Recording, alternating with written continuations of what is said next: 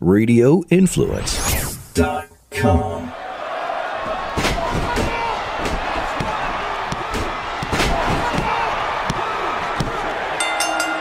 You are sitting ringside with David Penzer on Radio Influence. Welcome, ladies and gentlemen, to another edition of Sitting Ringside. My name is David Penzer. As always, we are so happy that you are here once again this week to listen to this thing we call a podcast. And uh, what's everybody talking about? What's the buzz? The buzz is double or nothing, and we're still talking about it. People are still buzzing about it. I have to eat total crow because I told anyone who would listen that uh, Dustin versus Cody uh, was a mistake because brother versus brother, tag team partner versus tag team partner never gets over. And historically, they never did. Ricky Morton versus Robert Gibson, even Cody versus Dustin uh, at WrestleMania uh, uh, wasn't a big deal. Rick Steiner versus Scott Steiner. Uh, none of that stuff ever really gets over. I'm, I do not exactly know why. I think it's the people like the, the camaraderie of the teams and the, the family, and they don't want to see them fighting. Maybe it's just inbred in us because, you know, people that are raised, uh, you know, in a family situation. I, I don't know the psychology behind it. It's just never worked in the past. And lots of years, but darn it, it worked this time. What a match. And what a, got to give Dustin uh, huge credit. And we're working to get him on the podcast, talk about his career. Uh, I remember when I broke in, Dustin was on the road with WCW, the natural Dustin Rhodes. And uh, so probably the first house show I ever did, uh, Randy Anderson, who was my driving buddy, to, we went out to a, a, a country western bar afterwards and hung out with Dustin and some of the other guys. Uh, so never forget that. And uh, but but what a great job they those guys did the pay per view. Uh, Got to give it uh, thumbs up. Um, great performance is uh, a little bit of everything. a little bit of blood, a little bit of brawling, a little bit of lucha, a little bit of Japanese women, a little bit of Chinese style, new uh, SEMA style wrestling uh, little comedy in the battle royal. So something for everybody, a little nitro esque, if you might say. Uh, of course, uh, the formerly known as Dean Ambrose uh, debuted. Uh, had a little birdie who told me that uh, a couple of about a month ago, and I couldn't say anything, but I think I hinted to it. But when you do a podcast every week and you know something like that, and you want to spill the beans and get the scoop, but uh, you know, there's a reason people trust you to tell you that kind of stuff because they know you're not going to. But uh, it was still a cool surprise. I didn't know for sure. I had just been told, uh, and things could change up until the last minute. So that was cool, and a uh, uh, ton of buzz around uh, Jon Moxley right now and uh, his jumping and well, what will happen in the future. WWE's not going anywhere, folks. you know, every, my kids, you know, as you're young, you know, and and you know, you read all the positive stuff about AEW and the negative stuff about WWE and people are unhappy there. I lived it. I lived the same thing. Uh, we thought WWE was going out of business in 1997. Uh, we were told uh, that they couldn't even afford the water cooler bottles. Uh, they had to, and that's a, you know, it's a subscription service where they put the, the water coolers in and they bring those big old jugs and, and either come out hot or cold for coffee or tea or cold for water. And so, you know, I, I, was there. I was there when they were closing shop. But you know what? We ended up closing shop three and a half years later, and they're still rocking and rolling and going strong. So, um, uh, the best thing for this business is competition, and between New Japan Pro Wrestling and All Elite Wrestling to a lesser extent Ring of Honor, and to a lesser extent to that Impact, which I still think could find their niche if they could ever get on a network where they get have some exposure. Um, competition is is great. Not to mention Pro Wrestling Guerrilla out in L.A. and and all the the niche little companies that are are running and uh, the Starcast conventions of the world, Legends of the Ring. It's just a it's a great time to be in the wrestling business, and it's exciting. It reminds me a little bit back uh, in the Monday Night Wars, and nobody gave us a shot. But uh, sometimes right place, right time, right mix, right combination, uh, and uh, they got a shot. So we'll see. Uh, they still have to produce two hours of weekly tele- episodic television, which is not easy. Uh, I don't doubt that they could do it. But you know, after the the six month mark, you know, it, it, it tends to be a bit difficult. You got to get new talent. You got to uh, plan long term. So I'm not I'm not being negative Nelly in any way, shape, or form. Uh, they could have every opportunity to go on and become a huge player in this business, but uh, but there's a lot of things that they have to do uh, besides one fantastic pay per view uh, to to get to that level. And I'm rooting for them as I root for everybody in this business for the most part. Uh, speaking of all elite wrestling, uh, definitely wanted to get on a guest who was there, and uh, we have a man, an old friend of mine, uh, known him more than 30 years, uh, who called the action along with JR and Excalibur talking about Alex Marvez getting to live two dreams in one life. I got to live one dream, and I consider myself pretty damn lucky. Get to get to live two dreams. Uh, he he goes from the uh, stage of the NFL Hall of Fame uh, as a journalist to uh, the perch in uh, Las Vegas, Nevada, and the MGM Grand Garden Arena, along with JR and Excalibur, to call the first ever AEW pay per view. And uh, we're going to talk to him about that experience, about his friendship with Tony Khan, the owner of All Elite Wrestling. We're going to talk about uh, uh, when he knew that All Elite was uh, really happening and what he feels about some of the criticism because we live in a world where, um, you know, there's part of me that, because I'm sort of self conscious about what I do. Uh, so there's, there's part of me that, you know, wonders how I would have reacted if there was face, Facebook and especially Twitter back in the day, you know, when I was on live television uh, every week and many, sometimes more than once a week. And, you know, God, what they would have skewered me about. So, uh, I, you know, he's gotten mixed reviews. I, it's not, folks, I'm just going to tell you, it's probably one of the hardest jobs in the, in the, now not taking anything away from the wrestlers and what they do. What the wrestlers do athletically is one of the toughest things uh, in in athletics, uh, and especially doing it as often as they do it. Uh, but but when it comes to uh, calling a wrestling show, doing color commentary, some of the greatest interviews, some of the greatest promo guys in the history of this business have tried to convert to doing color commentary, and they they, they just they can't do it. It's a totally different animal. Uh, I can't even imagine being out there uh, for three plus, four plus hours uh, and never having done it before, knowing that this is your only opportunity. Uh, you know, I did a tryout in Macon, Georgia, uh, for WCW, and you know, I kind of knew I had been telling people, "Hey, I can ring announce," and if I didn't get that gig, uh, my dream was was was done before it started. And but it wasn't on live television, and it wasn't in front of you know 25,000 people or 20,000 people, 15,000 people, however many, and on such a big platform. So uh, I was very impressed by Alex's uh, performance for his uh, first time ever. And seems like he's taking like a Mike Tenay type role. Never want to compare anybody to anybody else, but general type Mike Tenay type Nitro role, uh, giving a little history about the guys, uh, how they got involved in wrestling, uh, you know, a little backstory on on stuff. So um, but uh, got to eat the crow on the uh, on the Dustin versus uh, Cody, and fantastic match. And uh, Dusty would be uh, the happiest man in the world. It's it's the only thing that would be better than than Saturday would have been Dusty being able to be back there, and uh, he'd have had tears in his eyes for sure. I'll never forget my favorite Dusty promos uh, I don't need a handshake. I don't need a contract. All I need is a hug and a kiss to seal the deal, baby.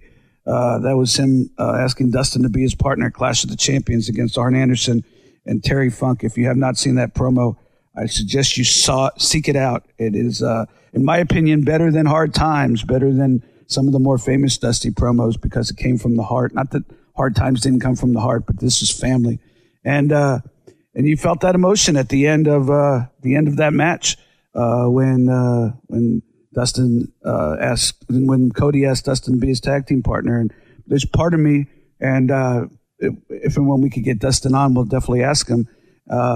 And thinking about going up to Jacksonville for that for that event in July and covering it for the show and maybe getting a little press availability, so to speak. So we'll uh, we'll, we'll try to see if we can make that happen. But uh, maybe I'll get to ask Cody if there was if there was anything in his mind about that promo. Uh, all I need is a hug and a kiss to seal the deal, baby. Uh, that went into the promo that they had, which puts together their match as a team against the Young Bucks at that very Jacksonville show. Uh, so um, it, it, should be interesting, and uh, we will continue to follow All Elite Wrestling along with the entire wrestling business. And uh, things are just getting interesting, folks. Things are just getting started. Lots of people say, "Oh, it's the beginning of the end." It's not the beginning of the end of anything. It's the beginning of the beginning. So strap on your seatbelt. Uh, things are about to, as as JR would say, business is about to pick up in the professional wrestling sports entertainment world. That is for sure. So let me bring on the man who, along with Jim Ross and Excalibur, called that tremendous pay per view, Double or Nothing. Uh, a week ago Saturday, uh, first time ever, and interesting to get his take on the situation. Uh, my old friend, the one and only Alex Marvez. All right, as we talked about earlier, all the buzz is with AEW, All Elite Wrestling, coming off of Double or Nothing, a show I enjoyed tremendously. And um, one of the men who called Double or Nothing, a longtime friend and a man, you know, it's, it's funny. I like to say this. Uh, most people don't get a chance to live their dream. I got to live my dream and, and I, I feel blessed every day. This guy, Alex, you, you're getting a chance to live like both of your dreams. It's pretty cool. And, uh, so, uh, congratulations, and uh, let's talk about All Elite Wrestling and your journey there, and also a little bit about your uh, other career, which is uh, NFL uh, journalist. Please welcome uh, broadcaster from AEW, uh, fresh off of uh, Double or Nothing, the one and only Alex Marvez. Dave, good to hear your voice. Uh, obviously, you know, I mean, I miss it in the ring, of course. So when you're projecting as a ring announcer, but you sound pretty darn good right here on your podcast, which is a much listen to, by the way, for all wrestling fans. As we all know, and you're absolutely right. I mean, look, you knew me. It's coming up on 30 years now. Eh, more than more than that. More than that, because because when we were like 18 or 19 years old, we used to walk around and put up posters for the Global Wrestling Alliance, and I'm 53, so it's been more than 30 years. Isn't that scary? I, I mean, it's unbelievable how that happened. And you know, you think about people along the way. One of them with the Global Wrestling Alliance, it was Dave or Dean Malenko, right? Sure. The Malenko brothers. Oh, and now sure you're enough, back. I know. You guys are reunited. Yeah. I, I know. It, it's crazy. So here we are, thirty something years later, and Dean Malenko now a coach at All Elite Wrestling, and you know, it's incredible to see him again. One of the funniest people I've ever met in the wrestling business. But you're absolutely right. And and Dave, listen, you've you've known me for a long time, and uh, you know, while you know, listen, uh, when you're younger, you think, oh, wow, what if I got involved in the wrestling industry, you know, was paid for, you know, by a company for your services, right? And, but, but in my wildest dreams, I never thought that I'd be channeling my inner Gordon Solie, or at least attempting to, and trying to announce, you know, for a major pro wrestling company. But that's exactly what's happened. I work for Sirius XM, NFL radio as well. And a lot of folks may, may or may not know me from there, but I've, I've covered the NFL for 25 years now. I've been on Sirius XM, you know, for more than a decade, and, and you know, I'm on every Monday through Thursday night on late hits, uh, you know, 7 to 11 Eastern time during the off season, and work six days a week on there. I'm pretty much always on the radio. But when I had an opportunity to work for All Elite Wrestling, to, you know, I couldn't say no. Dave, because it is very daunting. This is not something that I've ever done before at any level. It's funny because I was asked, uh, you know, by Cody a while ago. He said, "Have you ever called pro wrestling?" And I and I said no, but then I remembered back in 1991, I drove from Gainesville, Florida, to Haines City to help Henry Rains call a Suncoast Pro Wrestling show. Uh, you know, back back then, you know, uh, Penelope Paradise and things like that you know, Steve the Party Animal Collins and some of the names from that that company. But you know, and that wasn't even really you know wrestling commentary anywhere near the level, obviously, of what all elite provided but i do have broadcasting experience I, you know and and I, they, I listen i got dropped into the deep water and I did, I did my best not only to try to tread but also to try to swim and help our broadcast team of jim ross and, and excalibur who obviously hit it out of the park with their work I thought y'all did a great job. Does Haines City count? Nothing against the people in Haines City. I don't know if that counts. I did it. Uh, right. I, I ring announced the show in uh, ring announced ring announced in uh, Auburndale a couple nights ago, and uh, I'm still wondering if that counts on as as a city that I've been to because uh, No, I'm just kidding. I'm being sarcastic. Love you, Auburndale. It was a great time. Had a great had a blast.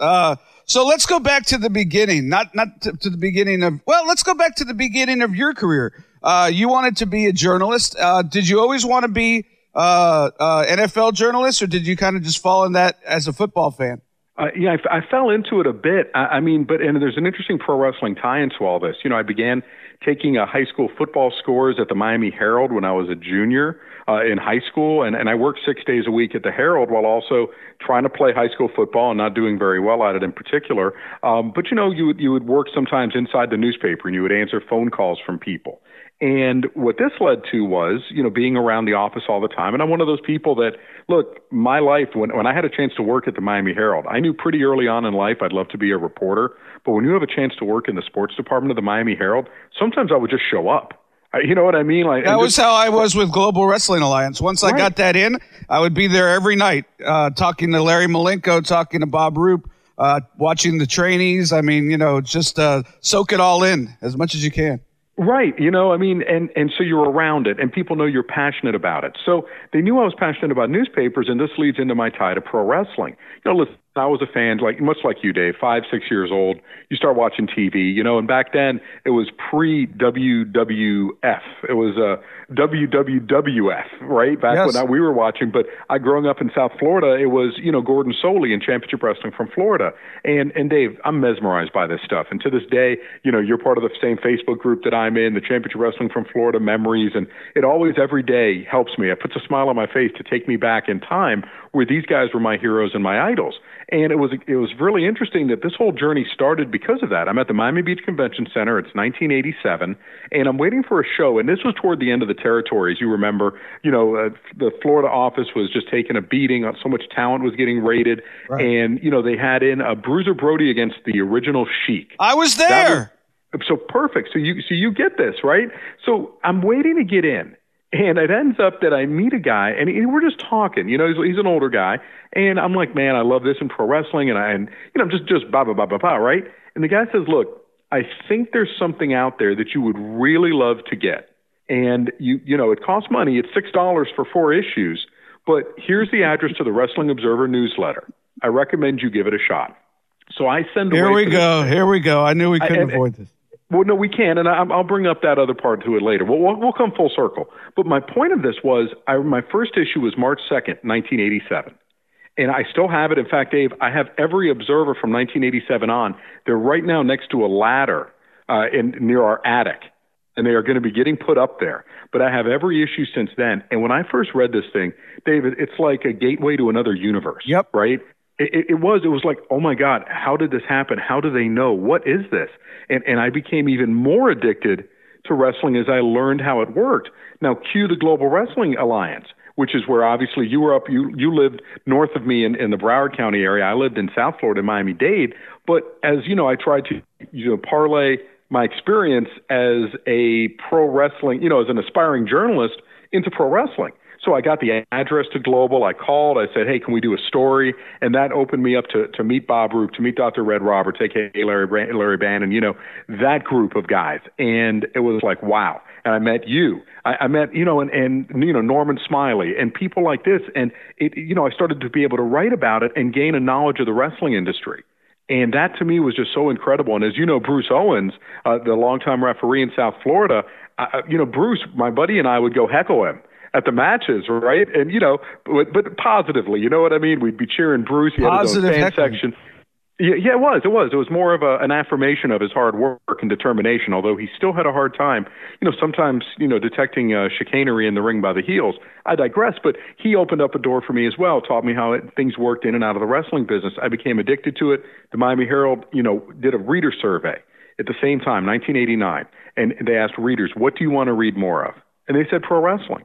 So we started writing this column, and it was one of the first kayfabe newspaper columns out there in terms of I was listing wrestlers' real names, I was giving match results, I was doing a bunch of things that were avant garde at the time, and it became so popular. It went from a feature that they planned to run every two weeks to every week, and I continued writing that wrestling column all the way till 2012 when I became what we now call the lapsed fan. In other words, I'm not a WWE guy, Dave. I, I'm not a fan of the McMahon family. I admit it. I'm just not. I, I don't support the product. I don't subscribe to the network. I don't watch Raw. I don't watch SmackDown. I don't even watch NXT, even though I know there's a lot of great wrestlers there. I just don't want to support anything to have to do with the McMahons. I'm just very candid with you. I'm not a fan of them as human beings. So that being said, you know, I, I just lost interest in wrestling. But you know, thanks to Tony Khan, who again, my worlds collide you know, his family buys the Jacksonville Jaguars. He introduces himself to me. He's like, "Hey, I read you growing up." Uh, you know, and I know your ties to wrestling. So obviously we had ties with football, but then we continued to build a friendship from there, you know, and, and a real strong friendship, uh, you know, outside of, of both of our worlds. But pro wrestling came back in. He's like, look, I know you're not into the product today, but, you know, why don't you watch a little New Japan and tell me what you think? And Dave, sure enough, I put on AXS TV one night. This was about, I don't know, 2016 or so. And Uh, I see this guy wearing Michael Jackson pants, you know, the red pants, and a black leather jacket, and, and he's got his hair sort of shaved on one side, and he is shimmying on his way to the ring. And I'm like, what the heck is this? But I can just sense the charisma this guy has. It's Shinsuke Nakamura. Sure. And it's Shinsuke Nakamura against Hiroshi Tanahashi. That was what was airing on AXS. And I'm like, you know what? This is great. This is really great. If this is what pro wrestling is like nowadays outside of WWE, I can maybe get back into this start watching it, start getting back into it. Tony, Tony and I get together in 2017 in Los Angeles. We attend the first uh, New Japan show held on U.S. soil. It was very special for both of us. You can even see us on the broadcast in the front row, uh, cheering everything going on. We went both nights, had an incredible time, got to bond, hang out, etc. And down the line, Tony said, "I'm going to be starting a wrestling company, and I want you as my announcer." And I, I, look, you get an offer like that, you're not turning it down, right? But Tony's not doing this because I'm his buddy, because Tony has a lot of friends and he's not giving them all jobs. Tony believes that in time, as I continue to, to perfect trying to become a pro wrestling announcer, that I can add a lot to the product, that I can help enhance the experience of watching all elite wrestling, and that my sports background really comes in handy in my broadcasting background. It's not the traditional pro wrestling style that I, I bring to the table, and I'm not sure how much of that I ever will, but I do bring a pro a pro sports style to the product. And what All Elite Wrestling's trying to do, beside appeal to, you know, the fan base that it has now, is to expand. You know, we are listed as a sporting product you know, by TNT, our network partner. We're listed as sport by ITV in the UK, and hopefully we can strike a long-term deal with them. So we want to incorporate things where wins and losses matter, where there's more of a, of a real feel athletic presentation in our announcing, trying to bring back some fans, and while still, you know, giving a tip of the cap to the to the hardcore already all elite fans that are out there. And I believe, Tony believes, and I believe, and thankfully Jim Ross and Excalibur and Cody and people in the organization believe that ultimately we can continue to provide that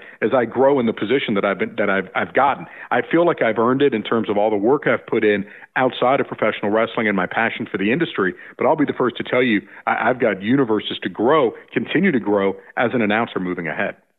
Yeah, I mean, uh, it, it's a different. You know, I did it a little bit. I don't know if you know this, but in WCW. Uh, for a while, uh, Dusty actually, of all people, was grooming me to uh, to do play by play, and so this would have been probably 97, 98, and I would go in the studio and I would do um, European Monday night shows. So the European feed was a week behind. So I used the name Dave Lawrence. That's my middle name. I was pitching to myself because I, I, was the ring announcer from the week before. And Larry Zbyszko, Larry Zbyszko was the color commentator. And I mean, this was totally different than a live pay per view. I mean, we were in the studio. We could have stopped if we screwed up. Uh, you know, there was really not a lot of pressure and it's hard. And Larry, Larry, uh, carried me to this day. I'll never forget. We did it for about three months and he carried me. And I, you know, I got a little bit better as it went on. I'm not saying I couldn't have done it, but it's a whole different animal. Some of the best promo guys in the, in the business can't transition to, to, uh, to announcing wrestling. You know, Arn Anderson, one of the funniest guys, uh, one of the best storytellers, one of the best promos in the history of the business, tried to do, uh, color commentary and just it just didn't work out. You know, Dean Malenko, as you mentioned, one of the funniest guys you ever meet, but it doesn't translate. Uh, you know, when he when he tried to do uh, commentary, so it's it's it's a daunting task, and for your first well, time, I'm glad you, I'm glad you mentioned it, and, and let me just I don't, I don't mean to interrupt, but actually I do, but, but my point though is that's that's interesting you say it because like my role is not to do play by play though, right? You know what I mean? Like that's the the thing about it. I, I've got Jim Ross uh, the greatest pro, you know pro wrestling announcer in history, right? And I've got Excalibur, who who has been there and done that. Not only has he wrestled, but you know he's the guy who's one of the the co-owners of Pro Wrestling Guerrilla. I mean, so PWG, which is you know the training ground for all of this incredible talent that's starring today, including the Young Bucks. Nobody has called more Young Bucks matches than Excalibur. So in a way, I'm sort of walking a fine line. I want to contribute, but I want to enhance what it is that they're doing, and that's where I think we'll get that continuity going you know, as far as uh, you know, moving ahead in the future, because I want to emphasize their strengths. My strength's not going to be calling a match. I can't do it anywhere near the level of these guys. I don't know if I ever could, but what I can do is set them up or tell the fans something that they may not know, or help the talent try to look better, or get across a storyline, or pitch when our next event is coming up. I can do those things, and we'll continue to get better as we each find our lane, so to speak. That's the one thing that, that I think as the pay per view went on, Dave, and now you can lavish me with praise about a man thrown out into the ocean, calling his first show four hours and 45 minutes, no restroom break, no chance to catch your breath. You know, got Keith Mitchell in my ear. I got stuff happening in the ring. You know, all of these things that are going on, um, you know, that happened. But I'm, I'm proud of what we did. But I know, too, we can continue to get better as we move ahead. Yeah, I think you guys did a great job. And, and, uh, is there a reason Excalibur doesn't just take off the hood at this point since he's in a major wrestling company? There's some, I, I don't really care. It doesn't, doesn't make a difference in my life. It didn't bother me, but there's so many people on so, God, social media. There's so many See, people. That's the, that's the thing. I, you know what? There's a thing I do. It's mute, mute, block, block, block, mute, mute, mute. You know, I can come up with different songs to, to, you know, get away from the negativity of it. When you see Excalibur, he was on camera for a four hour, 45 minute show for what do we figure here? 90 seconds to two minutes, and after a while, you just forget. You know, he feels more comfortable, I think, wearing a mask. You, you know, you'll have to ask him exactly why, the origins of that, etc. But uh, you know, why he wears it, I don't know. But the thing is that it doesn't really affect his commentary, and I think that's ultimately what you know. At the end of the day, you know, what as each day goes back, right? You get the the micro criticism of the show. And not everybody is going to be happy with everything, right? Look, people, and I was told this going in, Kevin Kelly, who I think does an unbelievable job for New Japan. I'm, I'm, you know, a huge Kevin Kelly fan. And I, I mean, I marvel at him because, Dave, I don't know if you're aware of just how difficult his job is. You know, calling night after night after night two and a half, three hours at a time, traveling on a bus from show to show in Japan in a foreign country, right? And not having a studio. Like he doesn't, he does his own production. There's nobody in his ear telling him, hey, there's a video package coming up. All of those things. Like he does all of this on his own, you know, and people hated him when he began with New Japan Wrestling because, you know, he wasn't Mauro Ranallo. I, I get that. But what my point with all this is the micro criticism that comes with social media. As each day passes, that's fading. And instead, you're still having the glow of Cody against Dustin you're still having the glow of Kenny uh, against Chris and and Jon Moxley showing up at the at the end of it, and the Young Bucks against Los Lucha Brothers. I mean, that's what people are remembering more rather than the little minutia of oh this guy wore a mask or Jim Ross has a hat or you know Marvez has bad timing. I mean those things are like you know you just have to let it go and listen you're going to get criticized no matter what. You got to be you got to be thick-skinned about it and you also just have to know who are the opinions that you respect. I've asked people you know, what are the things that I can do better uh, on the next broadcast? I want to learn from people in the industry whose opinions I respect. And I'm not knocking the fan base or anything like that, but I can't let my emotions and my feelings and my announcing be affected by people who may just hate no matter what. You know, uh, you know, Bully Ray Dudley had an interesting comment on Busted Open Radio on Sirius XM about, you know, all the negativity toward Raw sometimes. And he called it hate watching. And I think he makes a great point. It's like you go into the show and you're expecting to hate it. So something comes up that eh, you know you don't like, and then you just go off on the show altogether. Listen, social media has made everyone an armchair critic. I get it. I, I'm interested in pleasing my bosses. I'm interested in, in helping the wrestlers tell their stories, and in some ways, just making sure that my announcing doesn't get in the way of a great match. The last thing I want to hear is, well, Jericho and Omega was awesome, but JR and Excalibur and Marvez, they they just they they ruined it for me with what they were saying. No, and I think because of Jim and Excalibur, I think you know predominantly, and, and my contributions, which I'm I'm proud of, I think we made the help make those matches memorable throughout, and I think that the the announcing didn't detract from anything going on in the ring, which is really our goal, is to enhance the product. I was going to ask you this a little later, but it's sort of topical now since you bring it up. Uh, is, do you think it's kind of ironic? You were a football critic for most of your life, and and I'm sure as a football critic, you know, you, you, you have to give your opinions, uh, uh, as a football journalist on different players. Uh, you know why this guy isn't having a good year, why this guy may, you know, the first round draft pick may not make it in the NFL, and and I'm sure that there's that you know those particular players out there are like, you know, who the hell is this guy? He doesn't play doesn't play football at this level. What you know, what what what, what does he know?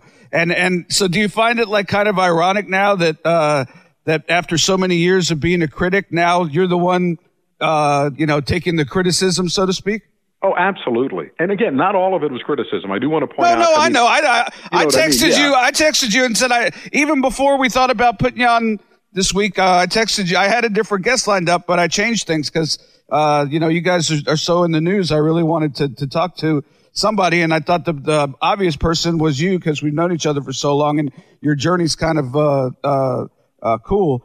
But uh, no, you're right about it. And listen, I agree with you because listen, until you do it, and you know, it's funny because everyone knocks the WWE announcing team, right? You know how hard it is for those guys. Like Keith Mitchell was in was in our ear a bit, saying, "Okay, we're going to move something around," or "Listen, throw to this promo," or, or things like that. And he's, I mean, as you know, he's one of the great producers, uh, you know, in pro wrestling history. I think he's unbelievable. And you know, his, his experience, I get that. But could you imagine Vince McMahon yelling at you to just to micromanage the way that these announcers are?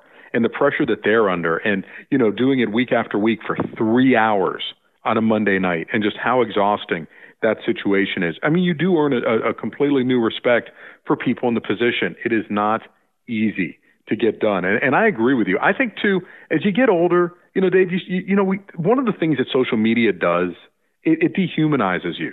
People forget you're, you're not perfect. People make mistakes. How do you respond to those mistakes? If you keep making them, well, that that's not so good, right? And and then maybe you you need to find another job, you know, especially when you're in the public spotlight, or you know maybe you're not going to advance to the places where you want to get to. I get it, but to me that comes with the territory. I mean, you sign up for it. You're a public figure, much like people want to criticize, you know, the president, much like people want to criticize others. They've never done it, you know, and and that's how it is. So I I think in in recent years. I've really ratcheted back to try to keep things, you know, uh, just you know, objective and I, I am paid to cast a critical eye upon things at times. Now that I'm a full time broadcaster, I'm not doing as much writing. It's a little bit different, but I am more understanding as I get older that there are people that are human. They make mistakes. You try to rebound from it, and you go from there. Ladies and gentlemen, Father's Day is right around the corner, and for cool, comfortable dress shirts for you, your dad, or both of you, visit our friends at Twillory. Shirts shouldn't wrinkle, itch, or sweat in 2019, and Twillory makes stocking up your closet as simple as restocking beer in your fridge. Easy, affordable, and the perfect fit guaranteed. They offer non iron, untuckable, and performance dress shirts for as low as $55 each when you bundle four or more. With free shipping and returns, you could try on some twills risk free. And after all, feeling is believing. Smart casual dress just got smarter and cheaper. Twillory brings performance work shirts to the next level with four-way stretch material that shuts down wrinkles, stops sweat, and keeps you looking good and feeling cool for as low as $55 a shirt when you bundle four or more and free shipping and returns. It's top value in smart workwear. Grab them at twillory.com slash ringside. In just a minute, we're going to tell you why. But first, let me tell you a little bit about their story. Twillory is built on a century old manufacturing business. They still make millions of shirts a year for leading brands and leverage those contacts and their team's technical know how to keep costs down while maintaining their high standards in quality and craftsmanship. Their shop and bundle models give guys access to shirts that their competitors are selling for $100 plus for only $55 per shirt. We mentioned free shipping and returns, and you get free brushed nickel collar stays included with each shirt. There's beautiful packaging, stellar customer support, and even a pre printed return label in every box for every order you get. Now, if you go to twillory.com slash ringside, that's T W I L L O R Y dot com slash ringside, you could use that promo code ringside for $25 off your first order. And really cool for Father's Day for a limited time Father's Day special. Enjoy a free set of bottle opener collar stays, only valid until June 16th, but you'll be the coolest guy at the bar. Go to Twillory.com slash ringside for $25 off. That's Twillory.com slash ringside. That's Twillory.com slash ringside. $25 off your first order. And until June 16th, enjoy a Father's Day special. Free set of bottle opener collar stays just for you. That's Twillory, T W I L L O R Y dot com slash ringside. How was it working with Keith Mitchell? I've worked with Keith Mitchell almost my entire career in WCW and TNA, and uh, that it, actually the one part about not being in Las Vegas uh, was I missed. Uh, you know, I would have loved to have been working with Keith Mitchell again. That was I was texting him uh, during the uh, uh, Dusty the Dustin Cody match, and I said, "How happy would would would Dusty be right now?" And he he texted me back a little bit later, and he said you know, really happy. And I said, well, have a uh, toast to him at uh, RRP, which is Red River Pete, where he sets up a, uh, his own little bar wherever uh, he is on the road, outdoors, plays a little music, has a few drinks, and smokes a cigar. See, now I gave it all away, Keith. I'm sorry. But uh, I said, when you're at uh, Red River Pete's tonight, toast Dusty, I will as well. Miss you. And, you know, that was, you know, it wasn't like, oh God, I miss the wrestling business or I wish I was in Las Vegas, you know, so I could gamble or, or, you know, it was it was Keith Mitchell of all people because he's he's sort of been the glue that held my career together. What what were your impressions working with him? He's a mensch, right? I mean, he's just a wonderful right. man who you know will take he'll take criticism before the announcers. You know, if, if someone on his crew makes a mistake, he'll handle it and he'll say it starts with me, and then he'll go and he'll try to deal with it. And you know, you know, trying to make sure that you capture all of the right camera angles to make sure that the fans aren't missing anything. I mean, we started our first match in All Elite Wrestling was about a what? A 30 minute battle royale? Yes, you know, sir. with rules that have never been done before? I mean, you know, think about the challenges that come with film. Them we hit the ground running, and then you know, as, thing, as time went on, things leveled out. But the other thing with Keith now, and, and this is, you know, look, the industry has changed. There's so many great athletic maneuvers done by our performers at All Elite Wrestling, you know, and across the industry, of course. How do you capture it? You know, and that was the thing that I think really stood out about Keith. You know, listen, some people may have been turned off. I don't know how many. I don't think there was a huge backlash, but you know, Dustin, as he's bleeding, I mean, it can get hard to watch. I mean, it, it's sort of cringe inducing, right? But Keith was there capturing it, showing, you know, the, the crimson mask, so to speak, uh, that, that, you know, Dustin was sporting in his match against Cody. You know, catching the Scorpio Sky, you know, uh, Scorpio Sky rather, flying through the air the way that he did on a Tope con you know, onto OWE. That was amazing work. I mean, he's great. But, you know, it's funny, too, because Keith will tell you, I'm getting back in the swing of this, right? I mean, this was, again, our first show. And I thought he was, I mean, really one of the unsung heroes out of all this because he is the glue that keeps announcers together. He tells us we're going to be doing a stand up shot, we're going to be doing something, you know, pay attention to this, we need to go to this promo, throw to it, those types of things. He is our traffic cop, the, the top traffic cop talking with people, you know, behind the scenes, you know, communicating to Jim Ross, who is our, our leader, you know, as soon as uh, Double or Nothing began, he's got to communicate to Jim, here's what we want you to do, and then Jim can trickle it down to us. So, you know, we need that symmetry, and I think that we we went a long way toward laying the foundation, you know, for, on for that at Double or Nothing. Sure, uh, you can imagine, you know, and I don't know if this. I'm I'm hoping it doesn't happen for you once you guys get on TNT of all places. Talk about a, a, a circle of life, but um uh, but but back in the day when we were doing Nitro and uh, we didn't have scripts because they were writing them as we were going, you can imagine Keith Mitchell's in the back and he's he's basically organ. He's telling me in my ear who to announce. He's telling the the announcers who's coming out, what order they're coming out, what what what the angle is, and and uh, you know this is live television, and he doesn't have a script, and he's getting information and passing it on. is is crazy and. And uh, but I hope that I hope you guys uh, never have to uh, to deal with, uh, with, with that. You're right. You know, live TV without a script. Well, see, Dave, I think that's the benefit uh, uh, of the business plan. That you know, one of them that, that Tony Khan has built for All Elite Wrestling. Because as of right now, we're scheduled to be on television once a week starting this fall, and I don't have any ins- I don't have any information, and I'm waiting for it. Trust me. But you know, what night are we going to be on? What night during the week? When do we start? But we're not planning to run, you know, as of right now, and I don't know if even in the future, an extensive house show schedule.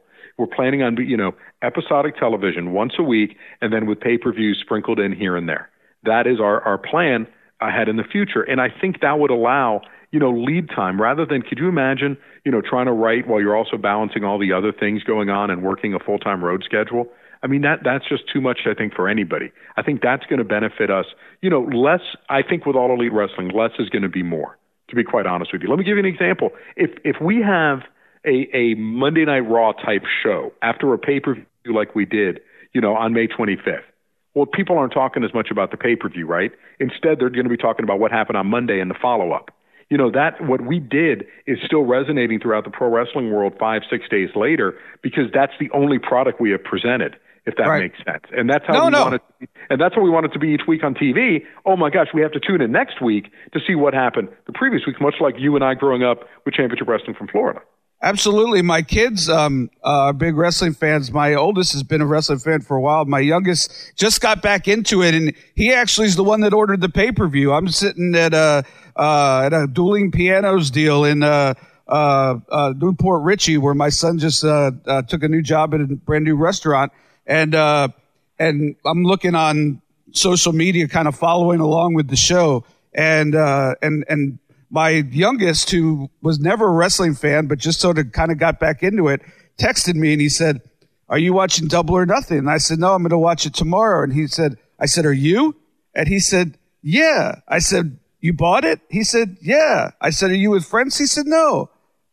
I, I looked at my wife. I said, what world are we living in? But but he's but he's interested and and and he he's not a fan of WWE product. My son is a NXT fan, but not a fan of W of the actual WWE product. And they're both really interested. This is actually the first pay per view, maybe ever, that all three of us wa- have watched. Not at the same time, but all three of us watched. And uh, so that sh- should show you how how how how far outreaching your product is becoming and people just want an alternative. But the, the moral of my story is they keep saying, you know, oh, if they, you know, if they could do this, you know, if they could put on shows like this, they're going to be uh, bigger than WWE. And I just keep telling them, look, the pay per view was great. They got great talent, a great mix of talent, but it, what putting that television on every single week, making it, uh, you know, uh, episodic, that's going to be, I'm not saying they can't do it, but that's going to be the make it or break it. And if they could do that with what they did, like on one off these one off pay per views or these being the elite episode that they have on on YouTube, then you guys are going to be uh, a big deal. And I and I think I think you will be, but it's not going to be proven true or false until, like you said, you have to do it every week on live television. Yeah, I mean, listen, all these comparisons to WWE to me are, are just uh, it's apples and oranges. I mean, yeah. listen, you know that they're a multi billion dollar company with a proven track record of success, the deepest talent roster of anybody in the history of professional wrestling, every single stream that you could imagine to, to monetize, worldwide reach. I, I mean, you know, and, and hours and hours of television. I get that. But that's not to say there can't be a niche for all elite wrestling. And, sure. and see where this takes us. And then the question becomes listen, I think you, I mean, listen, you lived it. What was the death knell of WCW in a lot of ways? Thursday well, Night Thunder.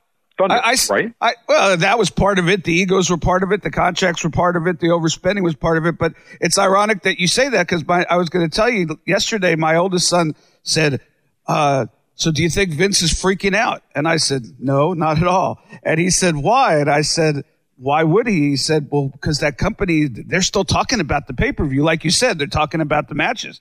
People are still talking about it all over social media. And I said, Jarrett, I said, when you were a young kid, we were under the impression at one point that we were putting WWE out of business. They were they were taking the water coolers because they couldn't afford to put the, wa- the the water coolers in the office. I said that's how bad it was there. I said, but then he came up with the attitude era. Who'd have thought? Because because my son said, well, what is he going to do? His product is stale.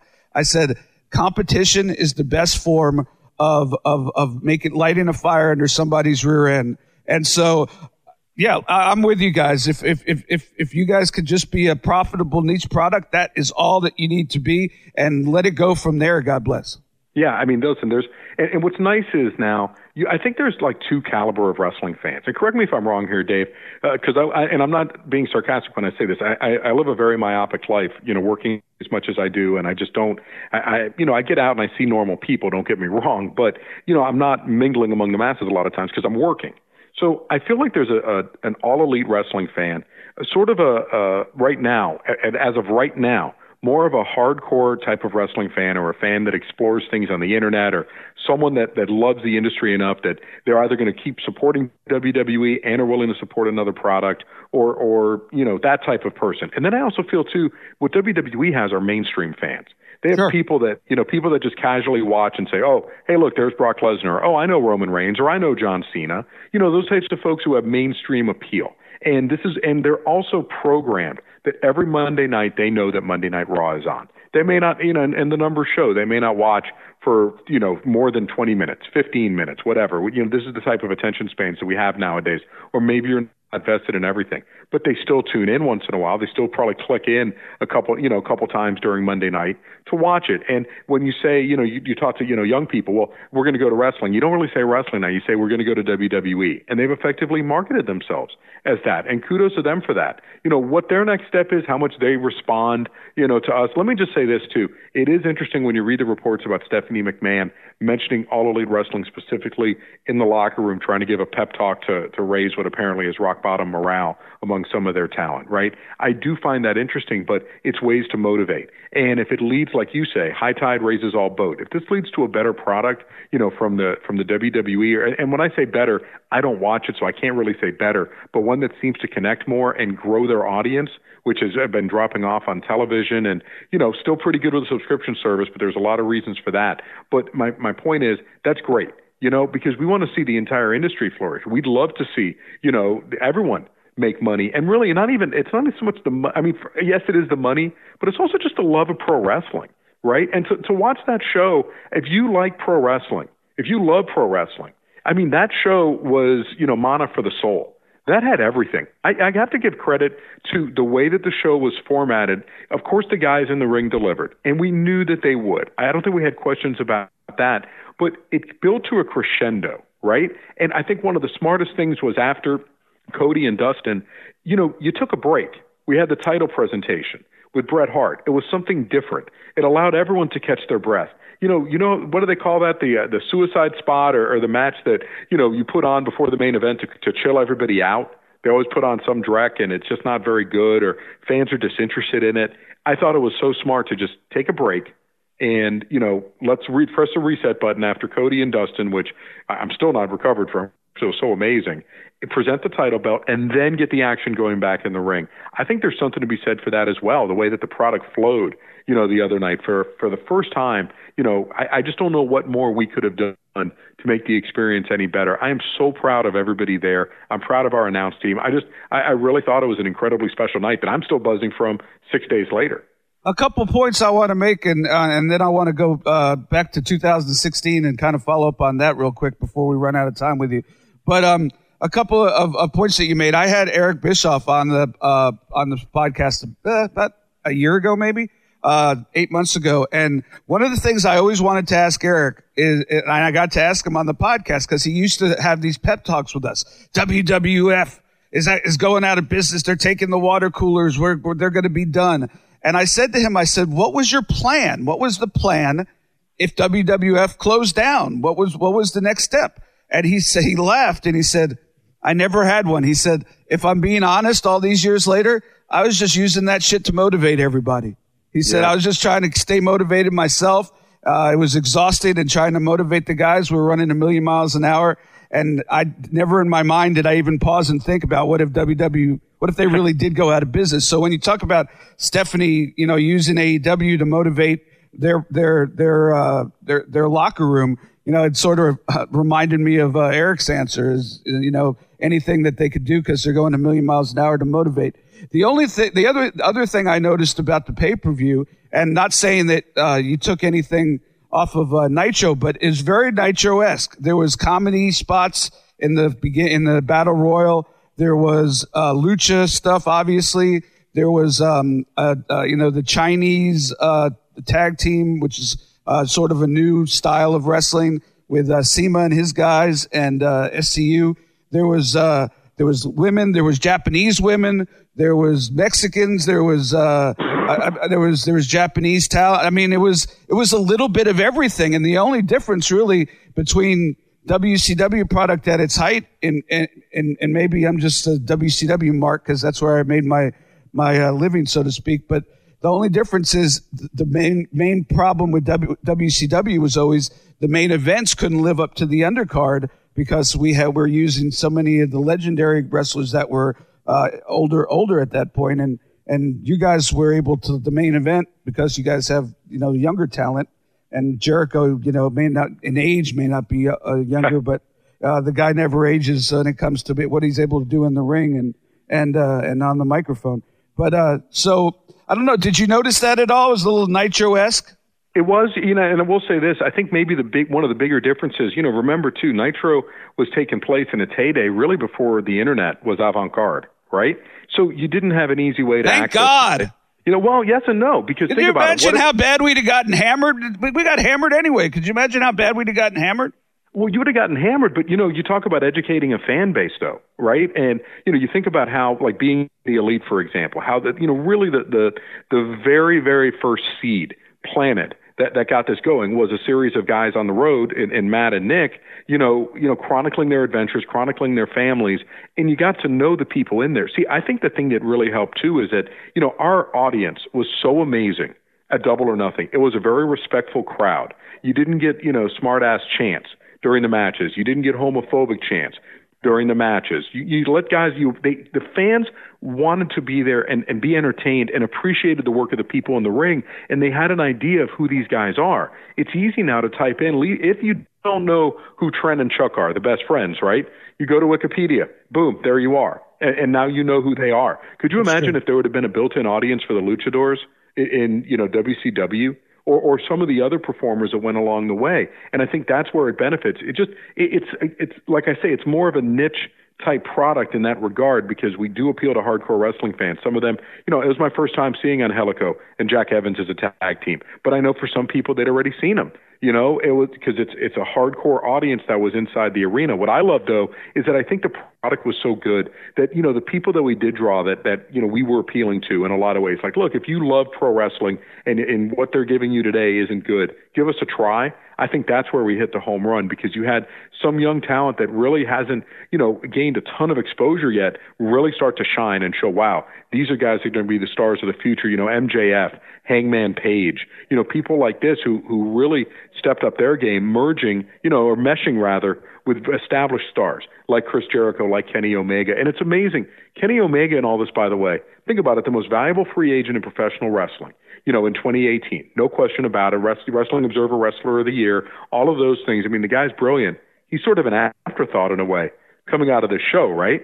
Because we had Jon Moxley, because you have Chris Jericho, because of Cody and Dustin, because of the Bucks, uh, you know, taking on the Los Lucha Brothers, because of the title belt picture, all of these things, you know, the, the triumphant return of JR on a big time stage, all of these things have become bigger stories in a way than Kenny Omega, which I think is great because it allows us to, to refocus on Kenny and he doesn't get stale. That's, that's a nice thing too. Look at what's coming up at Fyter Fest in December, I'm sorry, June 29th in Daytona Beach, Florida. You know, the main event right now is Jon Moxley squaring off against the bad boy Joey Janela. This is a chance for Joey Janela to share the stage with a guy like Jon Moxley. You're giving younger performers a chance to shine. You know, and while Moxley's going to enter that, that match as a big time favorite, and, and as well he should, it, it allows it allows Joey Janela to continue to expand his career, being put in such a position against Jon Moxley. That's what I love so much about uh, the way this company works. We're not I, I believe our mission, and we're going to have former WWE, you know, wrestlers, and that's great. And look, a lot of uh, people in our management know other wrestlers. They respect their talent. They'd love to have them with our company. But I think the key long term to our success is developing our own stars, and that's what I'm so excited about because these guys have a true eye for talent. And I think that's where you're going to see some of the folks that you know like that are undiscovered on the main stage, you know, really come out and provide a new element to professional wrestling and, and build themselves uh, anew. And I think that's the nice part. And it's organic. It's not scripted. These are people that you know they they talk. You know, they they know where they want to take their their character. They know how they want to perform, and you know they're able to get it done. So that that's another thing that's really exciting about it. You know, the freshness of, of the roster that we've assembled at All Elite. Uh, the interviews were refreshing. The promos, uh, without you know, you could tell they're not scripted. I've always said the most. The I've said on this podcast since the first one, the best stuff in professional wrestling is the stuff that's organic, the stuff that you can't predict. And quite frankly, I didn't think that Dustin versus uh, Cody was gonna was gonna be uh, uh, uh what it was. I I had I total crow on that one. Uh, usually brother versus brother, uh, tag team partner versus tag team partner, rock and roll versus rock and roll, or road warrior versus road warrior. Uh, usually people, for whatever reason, don't really care as much as you think that they do because they're almost they almost like the bond and when the bond is broken but the way they told the story and and uh, and the way that that match went I was the first one to say I was a thousand percent wrong that match is one of the best matches of of the decade. Quite frankly, it was amazing. Well, I mean, well, it started from the beginning, right? Like where Cody breaks the throne, you know, and, and you know the symbolism involved in that. It has the belt, you know, his weight belt says "Attitude Killer," and it wasn't just brother versus brother; it was generation versus generation. That was the layer added to this match that really brought it to another level. And you know, Dustin, you know, is this his final match? Is it one last ride? And it's his younger brother trying to put him out to pasture. And then for you know, hard, and, and that's a simple story for wrestling fans to understand, casual wrestling fans, right? But then you start getting to more hardcore wrestling fans, and they understand that Cody and Dustin, you look, they didn't grow up in the same household together. They had huge shoes to fill following the American Dream, Dusty Rhodes, and how that all played out. They're aware of Cody's frustrations when he was working for WWE. They're aware of, of Goldust, you know, the former Goldust, trials and tribulations while he was a WWE performer, and then becomes, you know, Dustin Rhodes now trying to reinvent himself again. And, you know, the guy showed up in incredible shape by the way. I mean, how excellent did everyone look, you know, physically, and and how much time and commitment they put into that. But I, I thought that's where it was, and these guys can still wrestle. Ultimately, what it comes down to, right? As great as the characters are, the performances are, you got to be able to go in the ring, and that's the thing that that's the you know the backbone of all elite wrestling. The fact that our in-ring product is going to be better, or at least as good as anybody in the entire world, because of the roster we've assembled. All right, so this is like two friends talking about a a, a new company, and basically we'd probably have the same exact conversation if we were just talking on the phone or having a drink, uh, as opposed to doing a a, a podcast, uh, which I think is one of the cool parts of getting to do a podcast. But I do want to get back you, uh, before we run out of time. 2016, you're at uh, you're in Long Beach, California. Tony Khan looks at you and says, "I'm starting a wrestling company. Um, I want you to be the play-by-play guy." what was going through your head and and what was the in you know not step by step but what was the evolution of of what now is AEW I'm just going to do a quick correction. 2017 was a fan show, and then oh, after, okay, and then after, it's okay. I Just want to make sure for the record, you know, because you know, because you do always want to make sure that things are right, but that's fine. Uh, gotcha. Uh, you know, and then after that, uh, you know, Tony, as time went on, was was looking into doing a wrestling company and started to run numbers. And look, you know, Tony, obviously, his family, you know, has money but they're not you know there's a reason they have money. They don't give it away on endeavors where they're not going to be able to make money. This isn't a vanity project for tony. He really loves professional wrestling and believes that he can you know carve his own niche in the business world you know based upon the way that he would promote this this product and do it. But everything had to fall into place. I mean there was you know you know we we talk about how the stars aligned. I, I mean without cody without the bucks without jericho without omega you know, all of their contracts basically coming due at the same time, what would we have? I mean, you know, that was what made this whole thing touch and go. So I really was in sort of disbelief. I, I never, you know, Dave, one of the things that I've learned as I've gotten older, because I was on TV for FS1 in 2013 and I would let stuff build up in my head, uh, you know, pressuring myself and, oh my God, this is what I look like on camera. And, you know, oh my God, you know, how does it, you know what I'm saying? All these things that, that you can get wrapped up with negativity and, or self doubt. And I didn't let that happen this time. When he told me that, my feeling was, okay, if this actually comes to pass, and it, you know, uh, it really, to me, I didn't realize this had come to pass until I arrived in Jacksonville for our rally in January. I almost thought it was this elaborate rib right? That was going on, and that this is really like this isn't going on, and I'm going to get there, and it's going to be like when Norman Smiley was brought to an old championship wrestling from Florida show by Tyree Pride, and Tyree says that he can get him a job, and he leaves Norman sitting in the parking lot friendless. You know what I mean? That type of thing. Yeah, I mean, you know, really like like just this is some cruel rib that that's happening to me here, and that there's no way they would let me announce. Why? Who's you know? What are you kidding? That type of thing. But after that, I'm like, oh my gosh, you know. So at that point, with Tony and his trust in me, and and earning Cody's trust, and you know, again, talking to Jericho and guys like this, you know, I knew how much work I had to put in, so I tried to do as best I could, you know, before the show. You know, trying to, to you know, I did lists of moves. So what moves are known to what wrestlers to try to get a feel for that. So when something happened in a match, I could explain it. You know, doing their their personal background a little bit. Why did they get into pro wrestling? What are some of the neat things that they were involved in? And quite honestly, you know, putting a, a match on mute and watching New Japan Wrestling and calling those matches or going on the internet and scouting the people whose matches I would be calling. That served as, as a tremendous help. But like you said earlier, and you know better than anybody, brother, unless you do it yourself, there is no way to simulate what you're going to be doing in front of 12,000 people on the most important pro wrestling show our company has. And, you know, because that was it. Because if that show was a bomb, we're, where are we at right now? With all elite. Yeah, no buzz, like no, no, pressure, no right. no pressure, no pressure at all. At all. but you know what? I, but I give listen. I, I give Jim and Excalibur a lot of credit for helping to diffuse it. They were tremendous with me. Cody was unbelievable throughout. And you know the one thing about all elite wrestling, and people sincerely like each other. Like like I'm you know and, and you know we you know how far back I go, and I know how far back you go, and I'm not saying that we're going to all be singing "Kumbaya" forever and, and you know forming a drum circle and all that, but I've never been in an environment in pro wrestling, and I have been backstage a decent amount. I've never been around a place where people actually liked each other. There was no heat with anybody. People were trying to help each other. They were complimentary. They were positive. I mean, this was one of the most uplifting places you've been, and it really made it easier.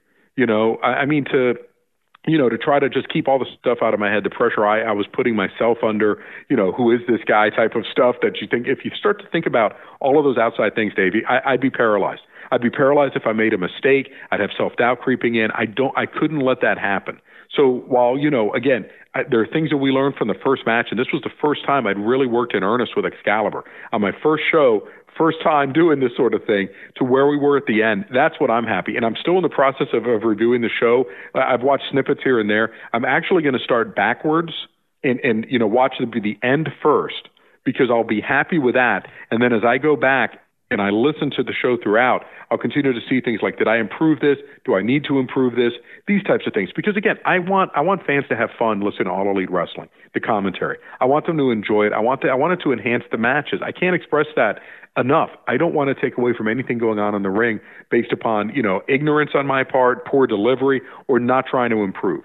And I feel like at the end of the day, the effort that I put in, the talent that I bring to the position is going to help me become a really quality wrestling announcer. I'm working to get there. I've got an incredible crew around me, and I think ultimately that's what's going to that's what's going to happen. But I'm not beating myself up over anything that happened on Saturday night. I'm proud of what I did, and I mean for you know my first pro wrestling show, four hours and 45 minutes without a net. I, I mean, look, I, I survived it. No one's complaining, saying that we we're never going to order again because this guy's on the mic. And really, I can take a lot of solace in that. Yeah, and you guys are still trying to find y'all's place. You know, JR is obviously the the leader, but you know, you're all trying to. You know, there's three voices all trying to tell a story, and it's it, it'll take a little bit of time for you guys to find. You know, get a, a little bit of a chemistry, and you could tell as the night built, you guys started finding that chemistry for sure. I was thinking, you know, it's funny. I was on um, Twitter the, uh, yesterday, and somebody put up a picture and said, "Does anybody know who these guys are?" Sort of like a contest, and I wrote Todd Champion and Firebreaker Chip, the Patriots, and yep. I got back to think. I got back to thinking they the first show that I that I was ever did on um, the syndicated WCW Pro that I ever ring announced. They were on the show, and I, I got back to thinking about how nervous I was. Totally, I wrote down every, and you can't do this in your gig because uh, you'd have 14 pads of paper, but I wrote down every word I was going to say, not only every word of the introductions, every word I was going to say to the audience. I wrote down everything and I was petrified and, and, and, and, you know, I, I, look, there's, there's, uh, much, there's much more famous ring announcers than I, uh, uh, I just had a small bit in a, in a big time in this business. And, uh, but, but I look, but I can honestly say that I look back and, and I, probably improved a thousand percent. So that's why I was so, I was, I'm not kissing your ass because you're on my show or you're my friend, but that's why I was so impressed with, with, with what job you did because it might not have been perfect. And, and, and I didn't really listen to it thinking that it was going to be perfect, but I, I listened to it and I thought to myself, if this is where he started on his first show, like you said, without a net, with a ton of pressure, it's the sky's the freaking limit. So congratulations. And, you know, I'm glad you're not letting, uh, I don't know. I, I don't know what they're saying about you. I don't really follow it. I'm sure there's some good, there's some bad. You can't please everybody, but I was impressed. Hey, one one question I wanted to ask you. Um, if there was no uh, Cody and Young Bucks and Kenny Omega, do you think that uh, you'd still be working for a wrestling company owned by uh, Tony Khan, or do you think one was dependent, sort of not dependent, but one sort of fell together with another. Like those two came together, and that's why it happened. Yeah, I think those two came together. That's why it happened. I, I wouldn't be doing what I'm doing in pro wrestling if if it weren't for the fact that, that Tony was able to assemble this incredible roster of people and, and make it work. You know, with a business plan that indicated here's what we can do, and knowing that Tony already had some inherent resources uh, that you know be, due to his his company's business holdings that we could tap into to, to help, you know, with the product. You know, and that's the tough part for upstart wrestling companies. You know, without infrastructure, there's so many things, and, and Dave, you know this better than anybody, you know, that, that you don't even think about right? Yep. That, that you know that oh my gosh, well we need this, we need that, you know, and then you start to look at the bill and it starts to add up. I mean, you know, let alone paying talent and things like that, but how much things cost, and you know, it's like why you know people say, well, why isn't there a successful upstart professional football league, you know, like or a spring football league? I mean, you just saw the Alliance of American Football blow through tens of millions of dollars and go out of business yep. right away. Yep. And that's why Vince McMahon, one of the reasons he's cashed in, you know, upwards of $278 million in WWE stock is that he knows he needs a deep war chest, you know, to stabilize before you can really start making money. So I think that was the case. Listen, Tony would have dreamed about a pro wrestling company, you know, and, and would have probably pursued it in other ways, maybe down the line, but things had to make sense you know, for all elite wrestling. Had to make sense from from who's going to help run the company, you know, uh, in terms of, of the performers and who we had as our headliners. And then, you know, his ability to help us, you know, get a television contract and all the hard work that he did in that regard and opening doors. But you know, it's hard to open doors if you don't have some some quality people. So that's the nice part about it. But you're right. I mean, instead, you know, Memorial Day weekend passes. I'm probably just drinking beer by my pool, uh, you know, after my radio shift, rather than announcing for any sort of wrestling company. That's that's one of the huge things that's happened. And again, a, a true blessing in my life and a challenge. Dave, I, I mean, I couldn't. I had to take this. I, I couldn't live my life saying, "What if." I couldn't put on an all elite wrestling pay per view show. I, if I would have ordered double or nothing and I see someone else in the spot where I could have been, you can't you know, I just that's not how I'm wired. I mean, I could be, you know, I could live complacently and just be comfortable in the NFL world and, and you know, just keep doing what I'm doing and live my life like that. But then it just that it's creeps in like, well, what if you would have done this? What if you would have had this? I mean, how many people are as blessed as I am to have the opportunity to call Jericho and Omega, Cody against Dustin? My voice is going to forever be on this pay per view show. My contribution to pro wrestling history. I mean, and, and I get sort of goosebumpy thinking about it. It truly is special. And I, I'm cynical, I'm jaded in a lot of ways, but this, has bring, this has brought out so many good things about me and my enthusiasm level and my excitement for the product. And the amazing part is we've had one show. The best is yet to come. Yep. Yeah, uh, and your and your your other job didn't suck either. I remember texting you one time and uh, when and you were like, uh, "I'll have to get back to you. I'm on stage at the NFL Hall of Fame ceremony." Yes. And I looked at my wife. I, showed my wife, and I'm like, "Oh, it's, it's like nonchalant, like, oh, you know, uh, okay, sorry. Tomorrow I'm going to be at the Oscars hosting, so we'll have to get together when our schedules uh, uh, meet." But uh, but yeah, like I said, you you get you getting to live two dreams, uh, and uh, you know, it's almost an impossibility, but uh, congratulations, and we're going to follow your uh, your career and your new career and uh, your your new company. When did you know that Jon Moxley was coming in? Uh, when did I know he was coming in? He was coming down the stairs, right? You know what I mean? Did you? Did, did you I, not you know, know until you? Well, well, the whole thing about it is, listen, you know, Jack Swagger, you know, let the cat out of the bag a little bit. I think there there was a feeling that something was going to be big at the end. But when when Jim Ross says that he was unaware that Jon Moxley was coming there, he is 100% telling the truth.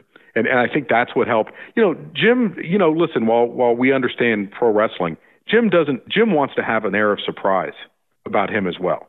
You know, he doesn't want to be caught off guard. You know, he, he can have an idea, okay, maybe this match is, you know, like he's, he's always said it Undertaker and Mick Foley. You know, odds were that The Undertaker was going to win that match. It would be a pretty darn big upset if Mick Foley, you know, won that match. But you know, it wasn't like Jim wanted to know. At first, he didn't want to know what the finish was. Second, he also didn't know that Undertaker's throwing Mick Foley off the top of a cage, right? And and you you heard that in his call. Sure. And there is something to be said for spontaneity. So I think that was the exciting part about Jim. And, and you know, look, eh, I mean, I learned so much from him already. And I just I was so excited. His energy level was fantastic. The the guy, you know, he can call action. He just draws you into the match. His experience, he's been there and done that right? And I mean, his history with the Rhodes family, for example, you know, Cody Dustin, I mean, that's a textbook example of how to call a pro wrestling match. He was just, he was so on the mark. And, you know, not that he was not on the mark on the other ones, but uh, to me, that's one of the things that, you know, and Dustin has thanked him on social media saying, "Hey, you know, I, I am appreciative of Jim of Jim calling this match." And I just think that if this is the Jim Ross, and I expect it to be the Jim Ross, that we're going to get a very motivated Jim Ross who himself didn't want to get put out to pasture, if you will. I think it's just going to be bode so well for our company. Sure, absolutely, hundred percent. And uh, and and you know, it's funny you talk about him not wanting to know. I there's only one uh, Monday Night Raw that I watched live, and that's the one after WrestleMania because you never know who's going to show up and who they're going to debut and who's going to walk out, and the live audience is always, uh, you know, rowdy, and so it's it's the unpredictability uh, and that the, almost the feeling that you have to watch it live, and and and you know when you have a guy like Jon Moxley uh, running out uh, and, and, and especially if there's a lot of people in the company that didn't know. I was in a company where almost at the end of every Monday night, some, somebody came out that I wasn't expecting to come out. And it was always fun. Uh, you know, it's fun. You know, all of us are here because we were fans. There's very few of us who, who, who have this passion because of the money. Uh, money's good most of the time, but you know, but we're here because we're fans.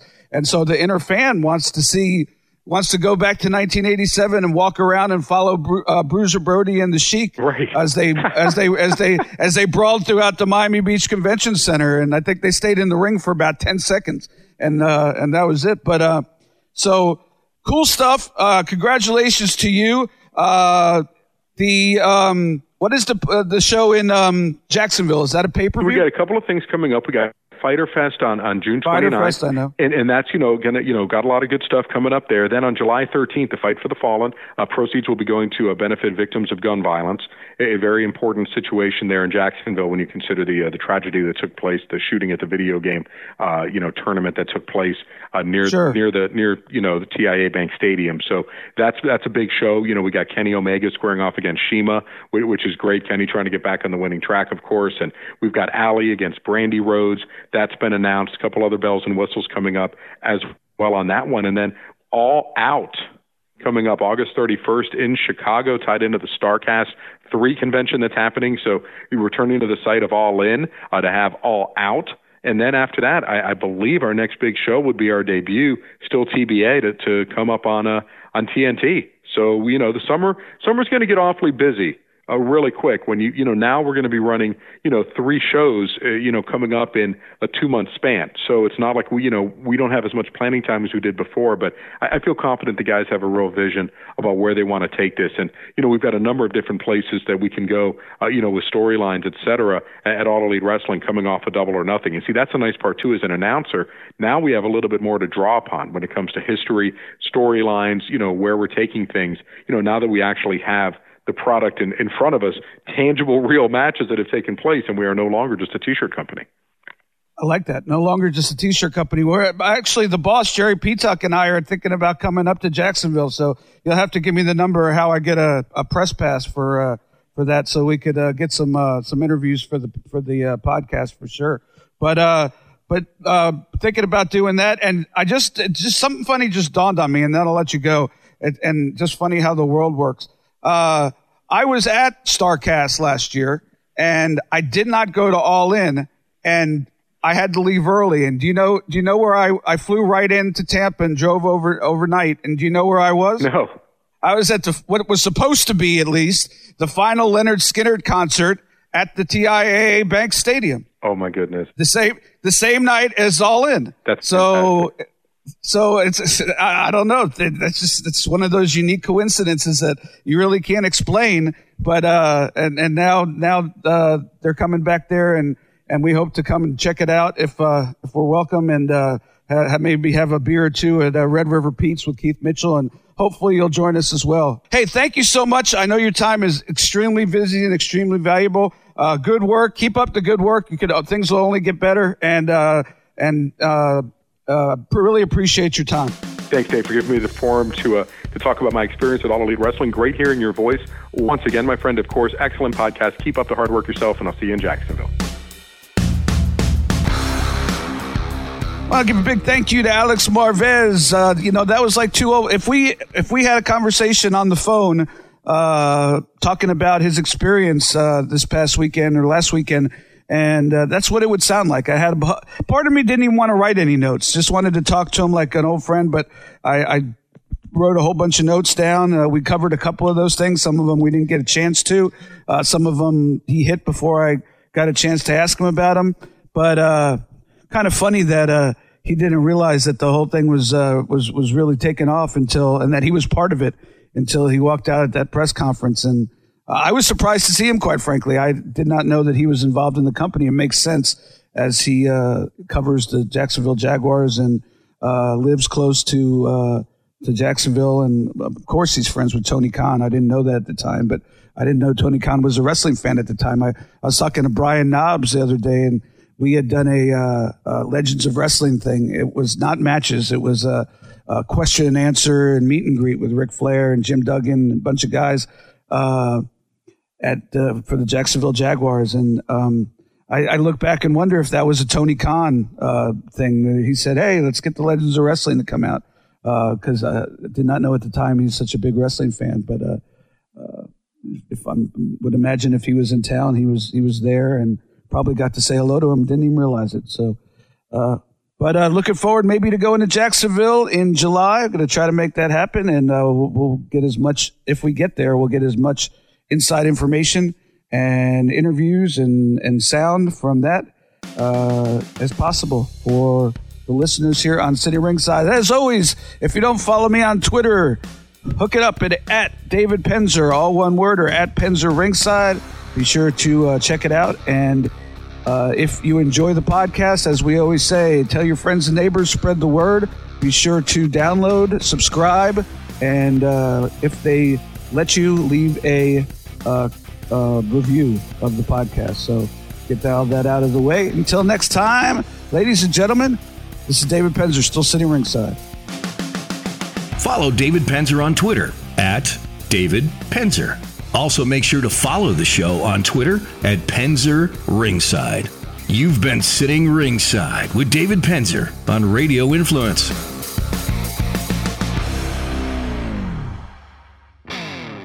Radio Influence strives to bring you excellence in podcasting. We work with personalities like TV chef Brian Duffy, radio personalities like Ian Beckles and DJ Eakin, news and political pundits like Vincent Hill, and independent journalists Frank and Tracy Beans, experts from the sports world like veteran football scout and coach Chris Landry, pro wrestling personality David Penzer, MMA experts Jason Floyd and Daniel Galvan, and strength and conditioning coach Jeff Crochelle. If you're looking for food, sports, music, entertainment, politics, no matter the topic, Radio Influence has something for everyone. All of Radio Influence's programming can be found on Apple Podcasts, Stitcher, TuneIn Radio, Google Podcasts, and RadioInfluence.com.